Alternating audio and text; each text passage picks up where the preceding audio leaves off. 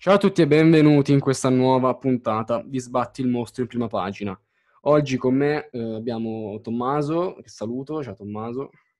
Ciao Alessandro e ciao a tutti, bentornati. C'è anche il nostro Samuele, ormai diventato un membro fisso del, del podcast.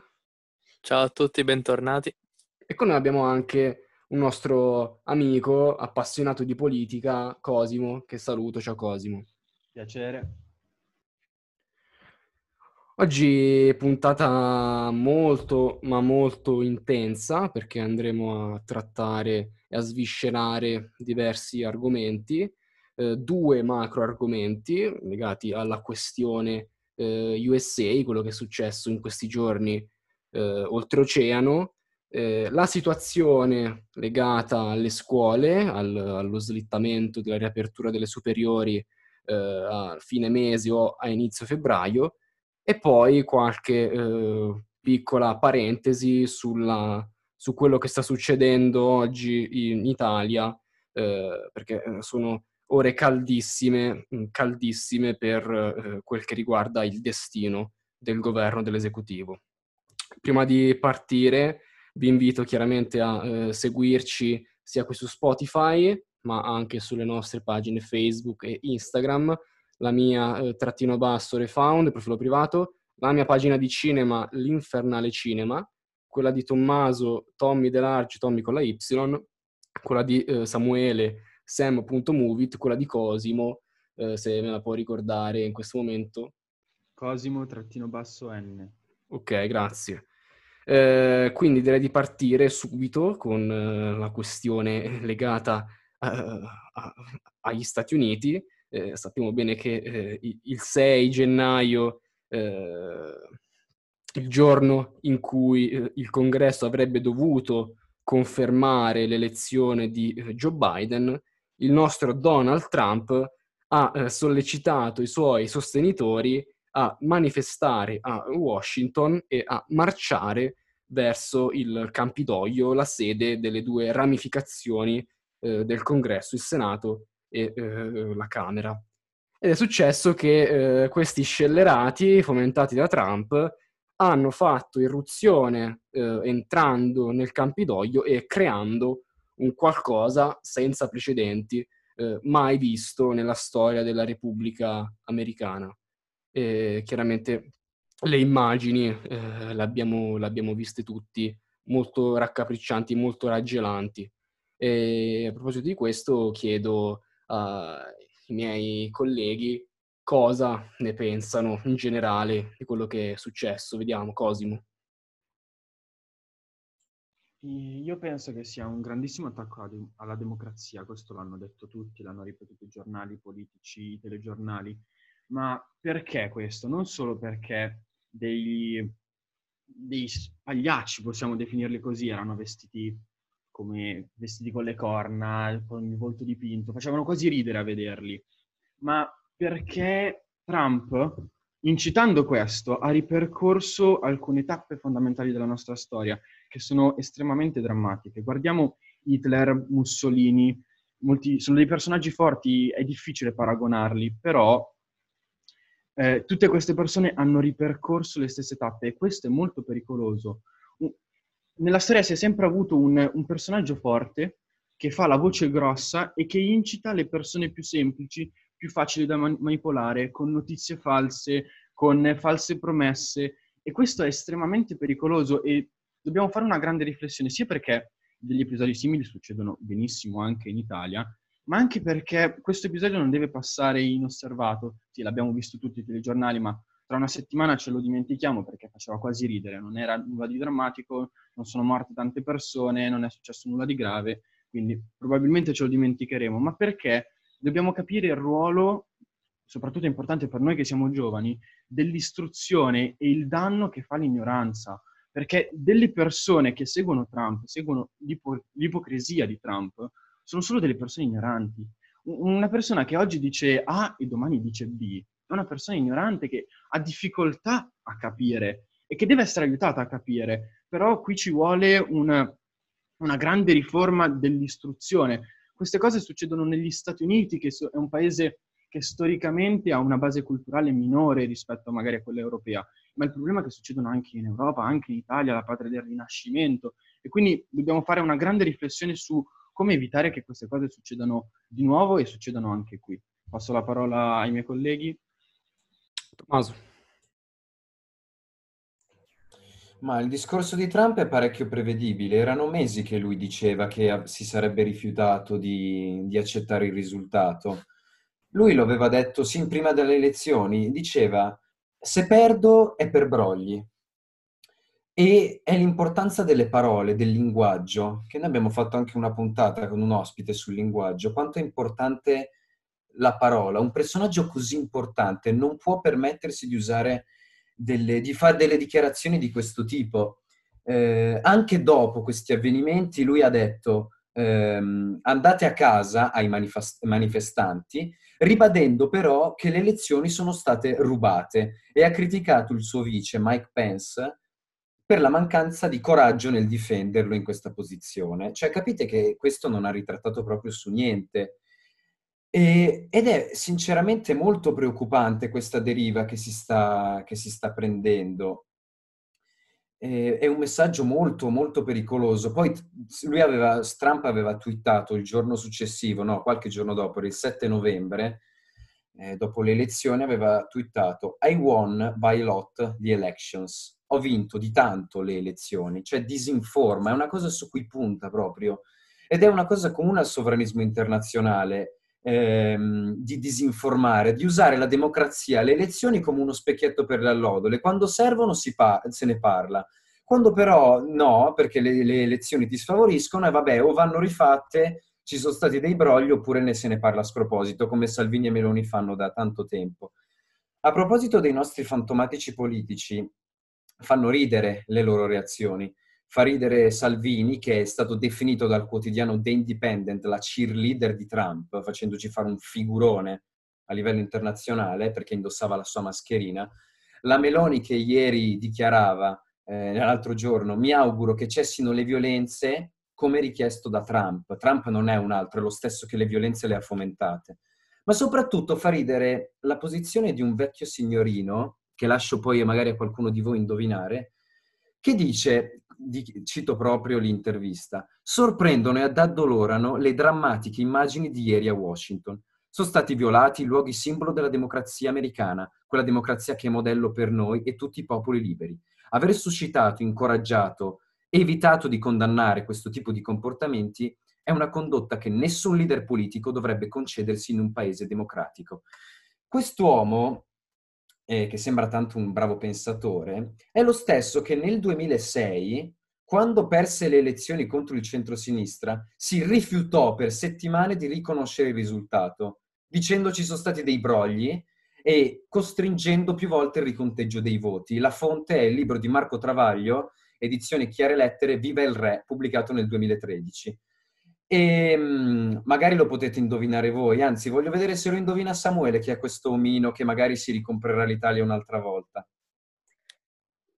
Beh, siccome me la metti così su un piatto d'argento, direi che secondo me è Berlusconi, è corretto? Mi annuisce con la testa Tommaso, quindi suppongo di sì. Vabbè, visto che mi lancia così una freccia, prendo la parola. Eh, beh, eh, molti magari si chiederanno, e eh vabbè, se lo pensava Berlusconi eh, non è che questa grande influenza. Il problema è, è, il suo modo di ragionare è quello che detta il modo di ragionare di Mendeset ed è anche il modo che detta di ragionare eh, del giornale e dei vari eh, quotidiani che ha in pugno dal punto di vista editoriale. E purtroppo sono quelli che eh, più maggiormente riescono a influenzare l'opinione di eh, alcuni italiani. Quindi tornando sul discorso americano, eh, Umberto Eco diceva che internet dà il diritto di parola a legioni di imbecilli, quello che prima dicevano soltanto davanti a un caffè al bar tra i loro conoscenti, ora possono gridarlo e diffonderlo in quasi tutto il pianeta tramite internet. Il vero problema è che spesso trovano uh, dei corrispondenti, delle altre persone che magari si trovano d'accordo su teorie complottiste, teorie estremiste e quant'altro, e fomentano questo, questa sorta di senso di appartenenza. Diceva Gaber, riferendosi ovviamente a un'altra cosa, un senso di appartenenza che contrastasse la pesante fatica quotidiana del vivere, letteralmente. Ed è un po' ciò che fomenta tutti questi gruppi. Trump, in questo senso, eh, si rincarna in una sorta di eh, leader di questi gruppi, un po' un leader diverso dagli altri perché fa di testa sua, no? E quindi personifica l'americano meglio che non ascolta nessuno, a testa alta, va avanti, chi se ne frega quello che dicono gli altri. E molti eh, repubblicani purtroppo si riconoscono in lui e lo vedono come una sorta di salvatore del mondo, da un, un nuovo ordine mondiale, queste cose qua. Tuttavia nei sondaggi eh, si può vedere come una, una parte considerevole degli elettori eh, repubblicani si sia detta contraria al suo atteggiamento e anche abbiamo sentito le parole di Bush, quindi un cognome, un cognome piuttosto pesante nell'ambiente repubblicano, e anche diversi senatori che si sono eh, detti indignati. Lo stesso Pence, come diceva prima Tommaso, era molto in disaccordo. Poi ovviamente gli altri elettori democratici e indipendenti hanno sgranato gli occhi, tremavano davanti a questa rappresaglia così violenta, quasi selvaggia. Detto questo, credo che la cosa interessan- interessante sarà vedere cosa accadrà eh, nei prossimi giorni, perché la speaker della Camera, Nancy Pelosi, ha, vuole ricorrere al 25 mandamento e quindi sostituire Trump con Pence, che è il vicepresidente, per quasi infermità mentale, perché ricordiamo che in mano a quest'uomo ci sono eh, codici nucleari, cioè c'è un intero paese in mano a quest'uomo, ricordiamolo. Ora è da vedere se coi tempi che eh, ci sono tra il 20 gennaio eh, ci sarà il tempo effettivamente di fare eh, questo 25 mandamento, di eh, ricorrere a questo, oppure si ricorrerà a impeachment. Io personalmente non credo perché ormai siamo oggi all'8 gennaio, il 20 manca poco, quindi manca poco per la presidenza effettiva di Biden, ma comunque questo segnale già eh, di voler ricorrere nuovamente all'impeachment con Trump eh, sta a significare quanto effettivamente sia visto come un pericolo un po' da tutti quanti. Bene, eh, riprendo una questione introdotta da Tommaso prima, eh, ovvero che eh, in Italia abbiamo anche eh, appunto i nostri esponenti dei partiti di destra, Lega, eh, Fratelli d'Italia, eh, che sono particolarmente legati a Trump. Ricordiamo appunto, eh, come diceva Tommaso prima, i, quei eh, beceri post del, su Instagram del cazzaro verde nel giorno delle, delle, delle elezioni a novembre. E la cosa un po' raggelante è che questi partiti, Lega Fratelli d'Italia, attualmente godono di un grande consenso. I sondaggi, udite bene, li danno al 50%. E proprio in relazione a questo e alle loro affinità politiche con, con Trump, il quale eh, in questi giorni ha palesemente fomentato una, una destra golpista, eh, la mia domanda è, questa destra italiana può seriamente preoccupare Tommaso?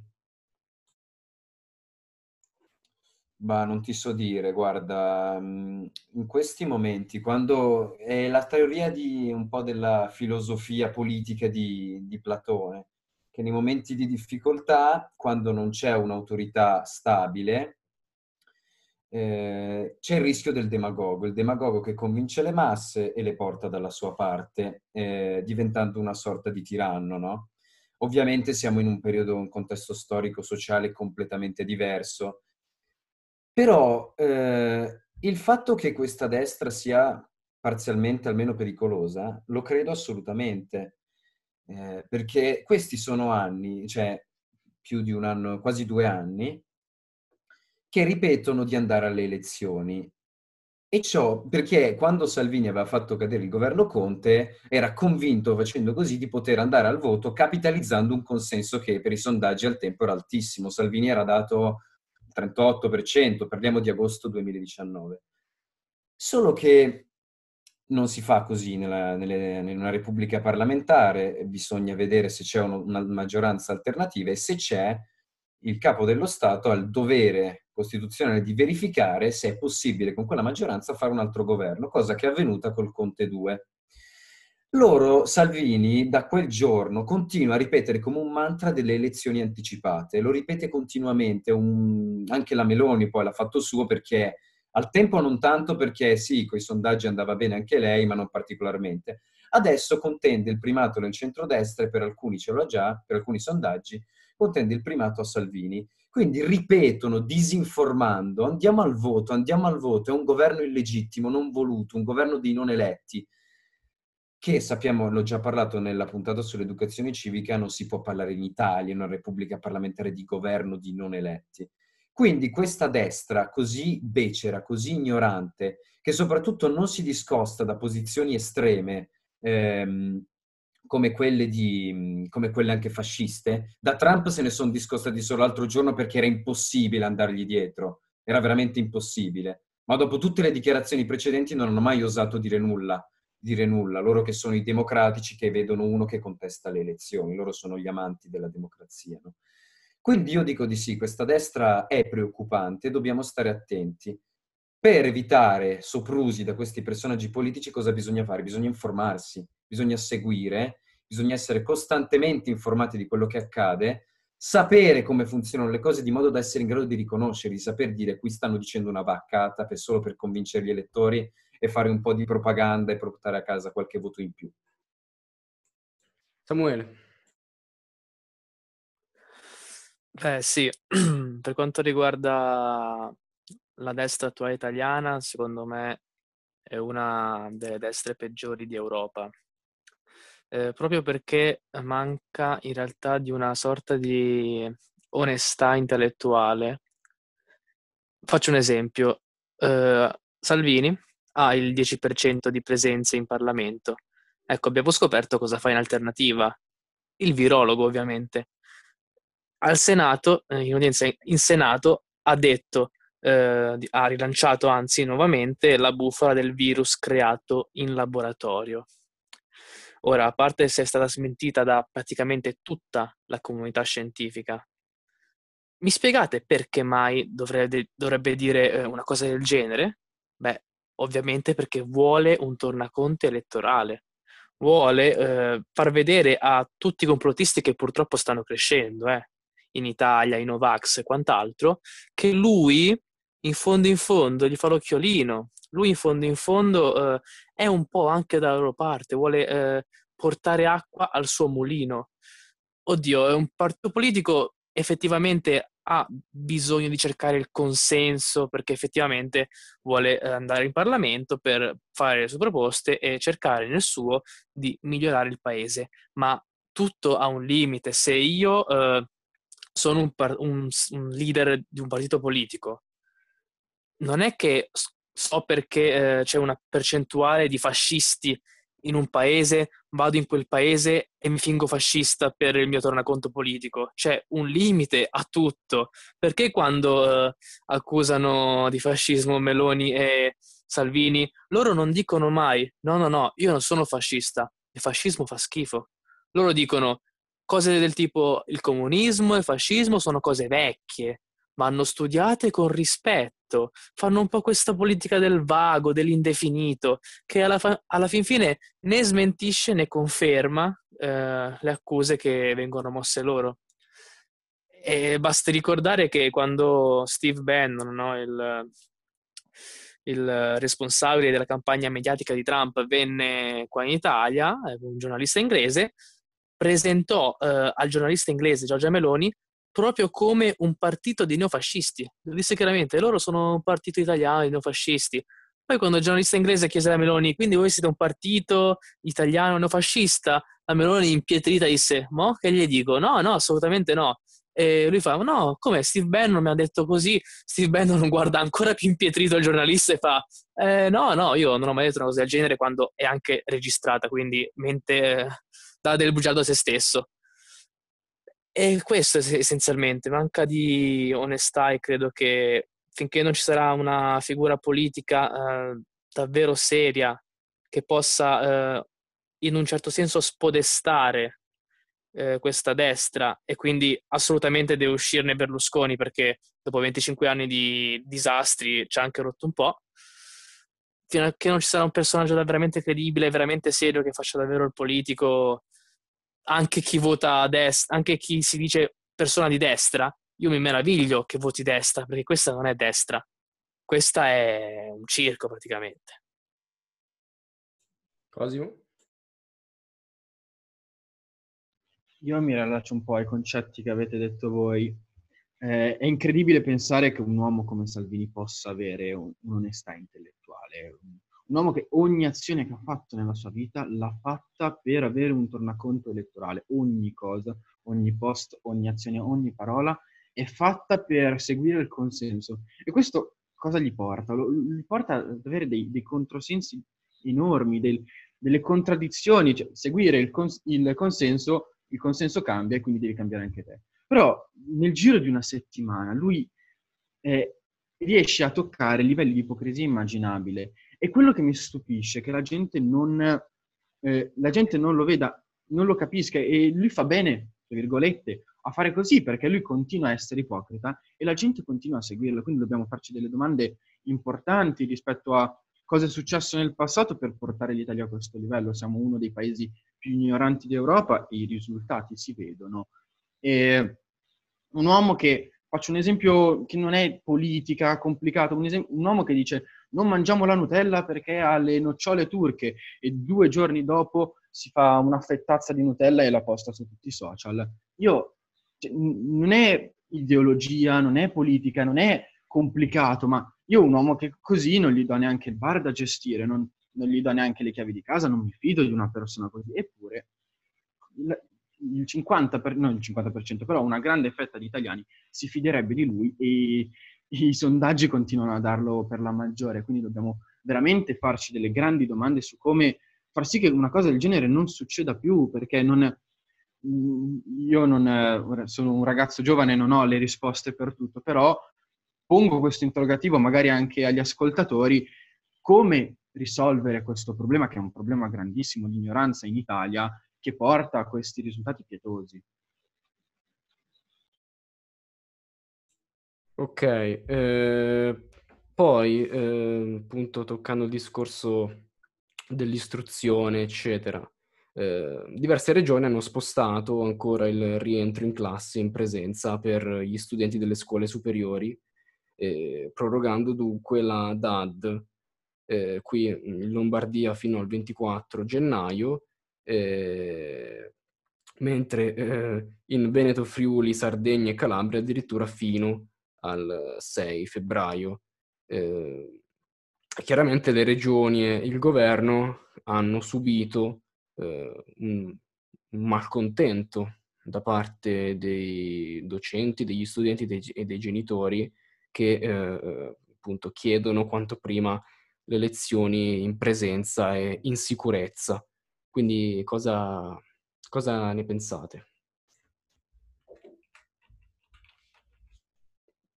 Sam, Samuele. Beh, eh, sì, sì, sì, stavo connettendo il microfono. Eh, il problema è che c'è una maggioranza di governo alquanto divisa da questo punto di vista, no? sulla riapertura delle scuole.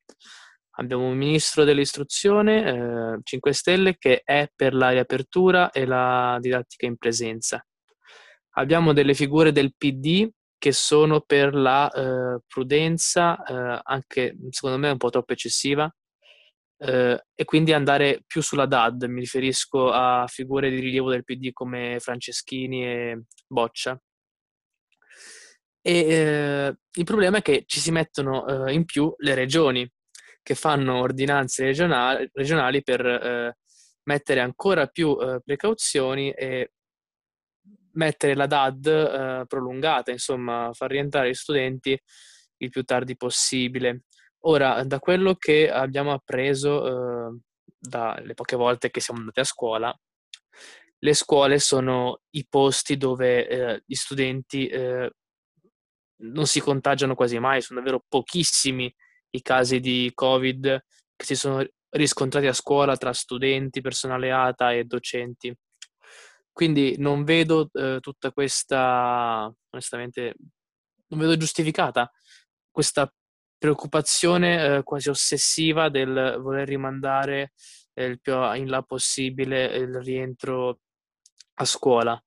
Dico solo che gli altri paesi in Europa, eh, nonostante hanno tuttora più contagi eh, di noi, hanno delle situazioni che sono peggiori della nostra, non hanno chiuso quasi mai le scuole. Non so se questo sia stato uh, un bene o un male, però sicuramente ci può dire quale, quale sia la loro priorità, quale sia la loro impostazione uh, culturale anche. Cosimo. Sono d'accordo in parte su quello che dici te, però sono d'accordo sul fatto che in Italia la scuola non abbia la, prior- la priorità, non ha mai la priorità, non vedi mai un programma di governo, un programma elettorale, una promessa elettorale dove il primo punto sia la scuola, mai, neanche il secondo, probabilmente è l'ultimo, se va bene il penultimo. E, e questa cosa è una cosa drammatica perché la scuola è il futuro di un paese. E infatti si è deciso di, di chiudere la scuola piuttosto che chiudere tante cose e, e questo è drammatico, però capisco il dover chiudere la scuola per un semplice fatto che il teatrino che è stato svolto in questi giorni, apro, chiudo, apro, no, chiudo, è tutto per uno specchietto per le allodole, quindi un, un modo per attrarre l'attenzione dalla crisi di governo che c'è stata e prima per eh, ottenere un po' più di consenso per il referendum. E questo non va bene, non va bene sfruttare la scuola per degli obiettivi politici, ma capisco il dovere di chiuderla perché eh, l'indice di contagio rispetto a quando è stata chiusa in precedenza non si è abbassato, anzi si è aumentato e con le vacanze di Natale, nonostante fossero in zona rossa, è, aumentato, ora lo vedremo tra qualche settimana cosa è successo e cosa dovrà succedere. E soprattutto perché non si, fatto, non si sono fatti grandi investimenti sulla scuola, non, eh, non si sono migliorate le scuole, non sono aumentati gli scanner, gli investimenti, tutte queste precauzioni non sono state prese nella scuola. È vero che la scuola non è il punto principale di contagio, il punto principale sono i mezzi di trasporto pubblici e questi non sono stati per niente potenziati.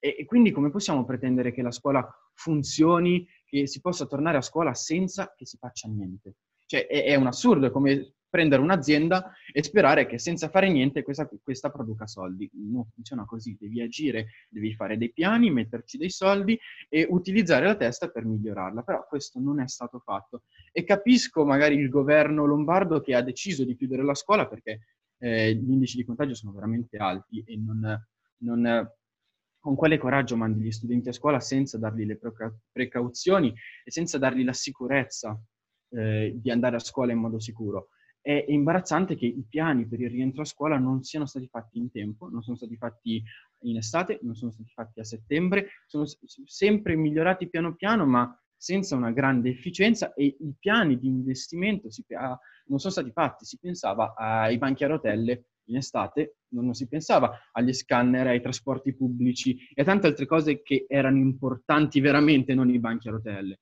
Quindi, secondo me, è giusto tenere chiusa la scuola per come adesso. Poi un altro pun- un'altra parentesi è che se chiudi la scuola siamo in DAD e quindi devi, la DAD la devi potenziare, devi dare dei migliori sistemi, devi dare computer, connessioni a internet e, e soprattutto devi insegnare agli insegnanti come si insegna online. Già non, gli insegnanti non fanno un corso su come insegnare, quindi si pensa che una persona se sa le cose allora eh, allora per definizione sa insegnarle, il che è sbagliato. Ma senza fare un corso su come si insegna online, come puoi pretendere che la gente, che gli insegnanti imparino un nuovo mestiere da zero? E questa è una cosa importante a cui nessuno ha pensato. Eh, detto questo, io concludo il mio discorso. Tommaso? No, semplicemente io aggiungo quello che avete detto voi, che sì, sono anni che la scuola viene da delle forti penalizzazioni, non compare nei programmi di governo dei politici che si candidano, dei partiti che si candidano a governare. Cito solo la riforma dell'istruzione targata Gelmini, la ministra dell'istruzione dell'ultimo governo di Berlusconi, che ha taglia- tagliato più di 10 miliardi alla scuola pubblica. Cioè, un, che, che, futuro ha un paese dove si taglia così pesantemente l'istruzione pubblica, quella disponibile per tutti i cittadini. La cosa molto fastidiosa è che sì, i soldi non, non si parla mai di scuola, se ne parla veramente, veramente poco. La situazione adesso è particolarmente devastante. Ehm, l'altro giorno con una serie di altri ragazzi intervistavo il virologo Massimo Galli e effettivamente lui spiegava che il rientro a scuola in queste condizioni era molto complicato perché tutti i mezzi che vengono frequentati, eccetera, c'è il rischio che il contagio eh, finisca per aumentare, no? E allora, secondo me, visto che la situazione è molto instabile, io chiaramente come tanti altri, vorrei di gran lunga tornare a scuola, perché la didattica a distanza non, non, è, non è, operativa.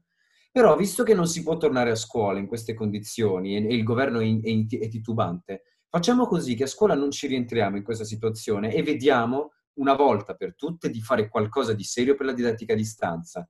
Sono impressionanti i numeri di studenti che abbandonano gli studi in questa, che stanno abbandonando gli studi in questa fase sono impressionanti i numeri di studenti che dichiarano di non seguire le lezioni e di studenti, me compreso, che hanno incontrato un peggioramento delle valutazioni ehm, in questo periodo. Quindi dobbiamo cercare di rendere la didattica a distanza più flessibile, nuove modalità di valutazione e tante altre cose. E mi auguro che effettivamente non solo il governo, ma anche le varie scuole si organizzino e facciano qualcosa per migliorare questa situazione assolutamente importante. Poi, eh, per il discorso che avete eh, toccato anche un po' legato al tornaconto elettorale, al fatto di voler a tutti i costi racimolare qualche, qualche voto. Eh, Samuele, che cosa, che cosa, è successo su Instagram? Questa, eh, con, successo... con, il, con il dittatore dello Stato libero di Papete. È successo che Salvini è si è recato in via D'Amelio in Sicilia, eh, il luogo dove sono saltati in aria a causa di un'autobomba Paolo Borsellino e gli uomini della scorta e Salvini si è presentato con questa bella mascherina eh, con sopra disegnato Paolo Borsellino e una sua frase. Ora eh, io userò le parole del fratello di Paolo Borsellino che ha detto mi viene da vomitare. Io credo che certe figure che sono senza mezzi termini degli eroi italiani che hanno combattuto a testa alta per lo Stato e sono stati pugnalati alle spalle dallo Stato, non dovrebbero essere contaminati con la lotta politica, con la dialettica eh, elettorale. Io penso che andrebbero visti come esempi, come modelli che vadano assolutamente ricordati per quello che hanno fatto, ma non che vengano sfruttati in modo sudicio come ha fatto Salvini oggi. Ma, ma neanche fosse la Lega il partito della legalità, visto che ha eh, non pochi processi, eh, 49 milioni, e eh, Armando Siri e eh, i commercialisti di, Ru- eh, di Ruba eh, e altri che sono stati beccati mentre scappavano in Brasile. Insomma, eh, ha una serie di questioni giuridiche in sospeso che eh, ne diciamo eh, tolgono la credibilità quando, si, quando, il suo leader si mostra con eh, la mascherina con sopra Borsellino, cioè ma a chi vuoi prendere in giro? Sappiamo chi sei, sappiamo che intenzioni hai. Anzi, e per essere precisi, quando saltò in aria Borsellino, quindi circa 20-30 anni fa, per Salvini eh, le persone nate eh, e cresciute in Sicilia come Borsellino erano ancora terroni di merda, quindi non illudiamoci più di tanto. Ah no, aspetta, il commercialista di prima mi sembra che si chiami Di Rubbia, non sono sicurissimo, però insomma avete capito. E con questo concludo. Cosimo. Aggiungo due parole il, ricordiamo pure che il partito della Lega L'Ità, eh, il capo di questo partito ha fatto la gita turistica eh, facendo questo show imbarazzante dopo essere stato in tribunale per sequestro di persona, quindi un bel dettaglio da ricordare. Ma soprattutto la cosa che è imbarazzante è che lo stesso Salvini che in estate andava in giro con le mascherine, con la bandiera dell'Italia, che è una cosa agghiacciante, la bandiera deve essere sacra, non va toccata, non è un cencio con cui ci fai le mascherine. Neanche Trump, con tutti i suoi alti e bassi, ha mai messo una mascherina con la bandiera degli Stati Uniti e lo facciamo noi, è un segno di grande disonore. Ma poi fare questo è proprio, oltre ad essere imbarazzante, ricordiamoci che Salvini, quando era ministro dell'interno, si occupava di lasciare in mare dei, dei poveracci piuttosto che combattere la, la criminalità e se, per lui la criminalità era l'erba light. Non, per lui la legalizzazione non è con, contemplata e quindi di conseguenza se non vuoi che certe, certe sostanze vengano vendute in maniera legale, vengano regolarizzate, stai appoggiando la mafia, stai appoggiando la vendita illegale di queste sostanze e stai eh, andando, mentre eri ministro dell'interno, a contrastare l'erba light, che tra parentesi era legale, è tuttora legale. Quindi eh, ricordarsi questi episodi, anche se sono passati, sono di anni fa, non tanti, ma ricordarsi queste piccole e grandi ipocrisie di Salvini per informarsi e capire che vero personaggio sia. Con questo concludo e lascio la parola a Rep. Se Tommaso vuole aggiungere qualcosina.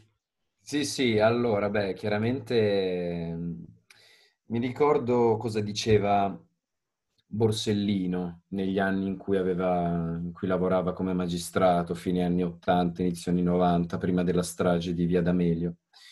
Lui diceva, per combattere la mafia è necessario fare un grandissimo lavoro culturale, partendo dalle scuole, parlarne, raccontare questi fatti, fare tanti lavori, tante esperienze, di modo che la gente conosca e ricordi che cosa è stato e così possa combattere questo fenomeno. E oggi un omino, cioè un uomo, perché un omino fisicamente è anche abbastanza alto, però un omino, di come persona, e sto parlando di Salvini, si presenta con quella mascherina. Salvini, Matteo Salvini, non è omonimo del leader della Lega che è in coalizione con Silvio Berlusconi, che è stato processato per strage, per le stragi, è stato processato assieme al suo amichetto dell'Utri per le stragi del 92 e anche del 93. Non è un omonimo, è lo stesso. E noi oggi dovremmo farci qualche domanda se siamo arrivati a tanto. Bene, eh, come anticipato nell'introduzione di questa puntata, sono ore roventi per quanto riguarda il destino del governo e così, Tommaso, cosa sta succedendo e quali sono, quali possono essere i possibili, scusate la ripetizione, quali possono essere gli scenari futuri. Allora, sta succedendo che c'è un grandissimo uomo che ha il consenso del 3%, anche di meno, cioè credo sia più popolare la pizza con l'ananas in Italia di Renzi, e sta un po' ricattando il governo. Vuole, non gli vanno bene una serie di cose, non gli piace la governance che Conte ha previsto, cioè non l'ha previsto, in realtà è stata da un'ordinanza europea quella di realizzare una governance per il controllo della gestione dei fondi del recovery plan e soprattutto eh, non gli piacciono i vari fondi, ne chiede più per i, suoi, per, i suoi, per i ministeri in mano al suo partito, Italia Viva o Italia Morta. E, ehm, e, ehm, e, quindi, insomma, niente, c'è questo personaggio che adesso sta un po' mettendo in crisi il governo, Conte sta cercando un po' di mediare tra le varie parti, ma la situazione è abbastanza critica. È ri- veramente possibile c'è il rischio che questo governo, il governo Conte 2, possa cadere perché i voti dei renziani sono fondamentali. Senza quei voti il governo non ha la fiducia e senza la fiducia in una repubblica parlamentare il governo va a casa. E si stanno cercando un po' di alternative, si parla di un governo tecnico con Mario Draghi presidente del Consiglio, che sarebbe una, una roba molto divertente secondo me si sta parlando di un rimpasto, un rimpasto che potrebbe anche essere molto ampio secondo quanto, di, quanto, consente il capo dello Stato che prima era più incerto, adesso è disponibile a fare anche un bel rimpasto per, per tranquillizzare un po' questa situazione. Diciamo che però sarebbe un grande, una medaglia al valore l'Italia, l'unico paese che riesce a entrare in una crisi di governo in questa fase, diciamo Poi non lo so, eh, diciamo che nelle prossime ore, nei prossimi giorni saranno decisivi i vertici che ci saranno tra le, tra le forze del governo. Però è francamente molto preoccupante che sia, sia arrivato a tanto, a fare una, a mettere a, a, rischio la tenuta di un governo in una situazione così critica dove andare a votare, come facciamo ad andare a votare in questa situazione col virus a piede libero? No, non, non è veramente una cosa impressionante che anche qui la mala politica di un personaggio che anni fa, Renzi, anni fa parlava di cambiare, la politica di cambiare la classe dirigente e oggi si comporta come un politico della peggiore prima repubblica che abbiamo avuto. Cosimo?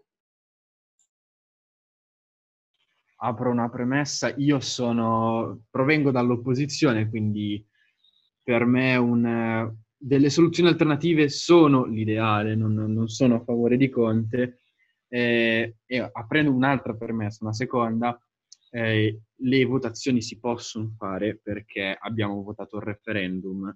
Le altre nazioni d'Europa avranno delle votazioni a breve e le faranno. Quindi se si può votare un referendum, si può benissimo fare una votazione per una crisi parlamentare. Poi per il resto, quello che mi fa ridere è è Renzi, perché le motivazioni che ha dato Renzi nei suoi vari comunicati sono delle motivazioni anche giuste, non sono, non sono sbagliate, non sono campate per aria, ma quello che mi fa ridere è che non sono motivazioni che gli sono venute in mente a Natale mangiando panettone, sono, cioè, non sono motivazioni nuove, non è che è successo qualcosa di nuovo a Natale, sono motivazioni, sono problemi che ci sono da quest'estate, ci sono anche da prima, e quello che mi chiedo è, Renzi se ne è accorto solo adesso? Cioè, eh, Renzi ha avuto un'illuminazione di coscienza, ha avuto, dopo un po' si è stupito e ha detto, ah, cavolo, è cambiato tutto, eh, non me ne sono accorto, oppure ha deciso, dopo essersi accorto che il suo partito sta scendendo in maniera drastica, di dire facciamo finta di essere un po' all'opposizione per magari racimolare un po' di voti, anche perché ricordo che il partito Italia Viva ha come ideologia, come elettorato un, molto simile a quello di Azione, che però ha in questo caso è all'opposizione e quindi può dire questo è sbagliato, questo è sbagliato, questo è sbagliato perché sei all'opposizione, mentre Italia Viva sta dicendo questo è sbagliato, questo è sbagliato, questo è sbagliato, ma non è che sta facendo molto per cambiarlo, non è che si sia tanto opposto quando queste situazioni sono cambiate. Sono molti i motivi di Renzi, tra cui il Recovery Fund, i vaccini, il MES, e sono tutte, delle idee che sono anche eh, comprendibili. Una di queste, quella che mi fa più ridere di tutti, è quella che riguarda i servizi segreti. Allora, non tutti lo sanno, non lo sapevo nemmeno io fino adesso, che i servizi segreti sono gestiti dal Presidente del Consiglio che nomina una persona di fiducia che le gestisca. È sempre stato così da quando nel 2006-2007, non mi ricordo con precisione, abbiamo, hanno votato la legge che decideva che non era più il Ministero della Difesa e degli Interni a gestirle, ma il, il Presidente del Consiglio. Ecco, questa cosa avviene da, da tanto. E anche Renzi ha nominato una persona per gestire il Presidente del Consiglio, mentre Conte non l'ha fatto.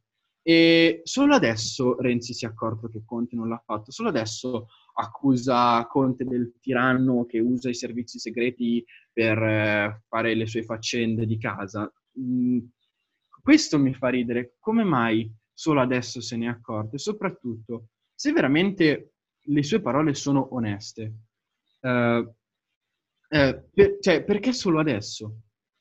Quindi io credo che sia solo un modo per alzare il, il, proprio elettorato e nulla di più, anche perché a lui non conviene andare alle elezioni, perché non passerebbe la soglia di sbarramento. Quindi questo.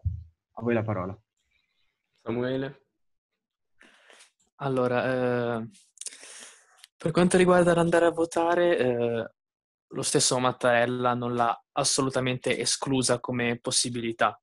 Quindi non penso ci sia, eh, diciamo, questa avversità nel votare, anche perché eh, molti, secondo me, eh, Salvini, Meloni, premono da tantissimo andare a votare, quindi loro prenderebbero la palla al balzo. Ovviamente Renzi eh, è eh, in una situazione piuttosto complicata perché lui deve pressare il governo perché vuole ottenere qualcosa. Non so esattamente cosa, non l'ho capito nemmeno io, ma vuole ottenere qualcosa, ma non deve pressare così tanto da far cadere il governo e da rischiare di andare a votare e in quel caso verrebbe totalmente annientato. le critiche che, le critiche che fa Renzi, ora non, sta, non starò a esprimermi se sono giuste o ingiuste. Io dico semplicemente che che senso ha puntare una pistola alla tempia di Conte e dire fai come dico io o ti faccio cadere? Per la bozza del recovery plan, che Renzi ha criticato tantissimo, è stata decisa in seguito a 14 o 16 eh, riunioni al CIAE, dove c'erano anche le ministre eh, Bellanova e eh, l'altra che non mi ricordo di Renzi. Bonetti. Aiutatemi voi. Bonetti. Esatto, Bonetti, grazie Ref. Bellanova e Bonetti. E loro c'erano e, e non potevano dire la, eh, le loro osservazioni, eh, fare loro, i loro accorgimenti, non so, e eh, esprimere là, in quella sede istituzionale, la loro, la loro opinione, invece di aspettare il confronto in Senato e sfruttare una cosa che non c'entrava niente con il recovery plan, perché era lì, erano lì per votare sulla riforma del MES e lanciare questa bomba, questa bomba destabilizzante. Cioè, non ha assolutamente senso se non che Renzi vuole tenere sotto scacco il governo per ottenere alla fine qualcosa, non so che cosa, non spetta a me eh, dire che cosa vuole Renzi, non lo so nemmeno io, per quanto riguarda quello che diceva eh, Cosimo della delega ai servizi segreti, la legge dice che la uh, delega spetta al Presidente del Consiglio. È facoltativo uh, delegare un'altra persona a una sorta di uh, amministrazione secondaria, ma che comunque non toglie il potere al Presidente del Consiglio perché alla fin dei conti i servizi segreti eh, diciamo, eh, devono eh, sostare, no, cosa dico sostare, eh, sottostare sempre all'autorità, alla governance, alla governance del Presidente del Consiglio, indipendentemente da chi possa delegare. E poi, soprattutto, la cosa che dice Renzi, che l'abbiamo sempre fatto tutti, non è vero. Gentiloni non l'ha fatto. Gentiloni non ha assolutamente delegato nessuno e ha tenuto lui la delega dei servizi segreti e non mi sembra che Renzi abbia eh, urlato alla eh, deriva autoritaria di Gentiloni.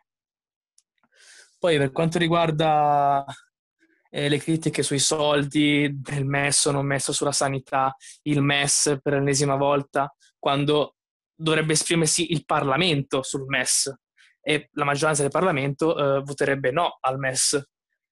Per i soldi sulla sanità io ho letto che avevano trovato un compromesso su, al posto di 9 miliardi circa 19 o 20, eh, quando in realtà hanno semplicemente spostato dei soldi che erano già compresi nel recovery plan per andare alla sanità, ma semplicemente erano sotto la voce eh, innovazione digitale. Semplicemente questo. E quindi non hanno fatto nient'altro che cambiare voce, ma quei soldi già erano già compresi nella sanità. E se poi se non avete altro da dire io ho concluso. Tommaso vuoi... Sì, sì, eh, vorrei dire un'ultimissima, un'ultimissima cosa. Cito, innanzitutto ringrazio Cosimo e Samuele che oggi è stato, molto, è stato un bellissimo confronto.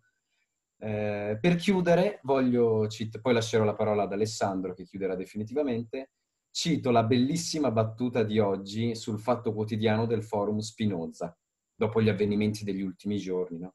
È folle che una democrazia venga tenuta in pugno da una manciata di esaltati, ma ora basta parlare di Renzi. Bene, bene.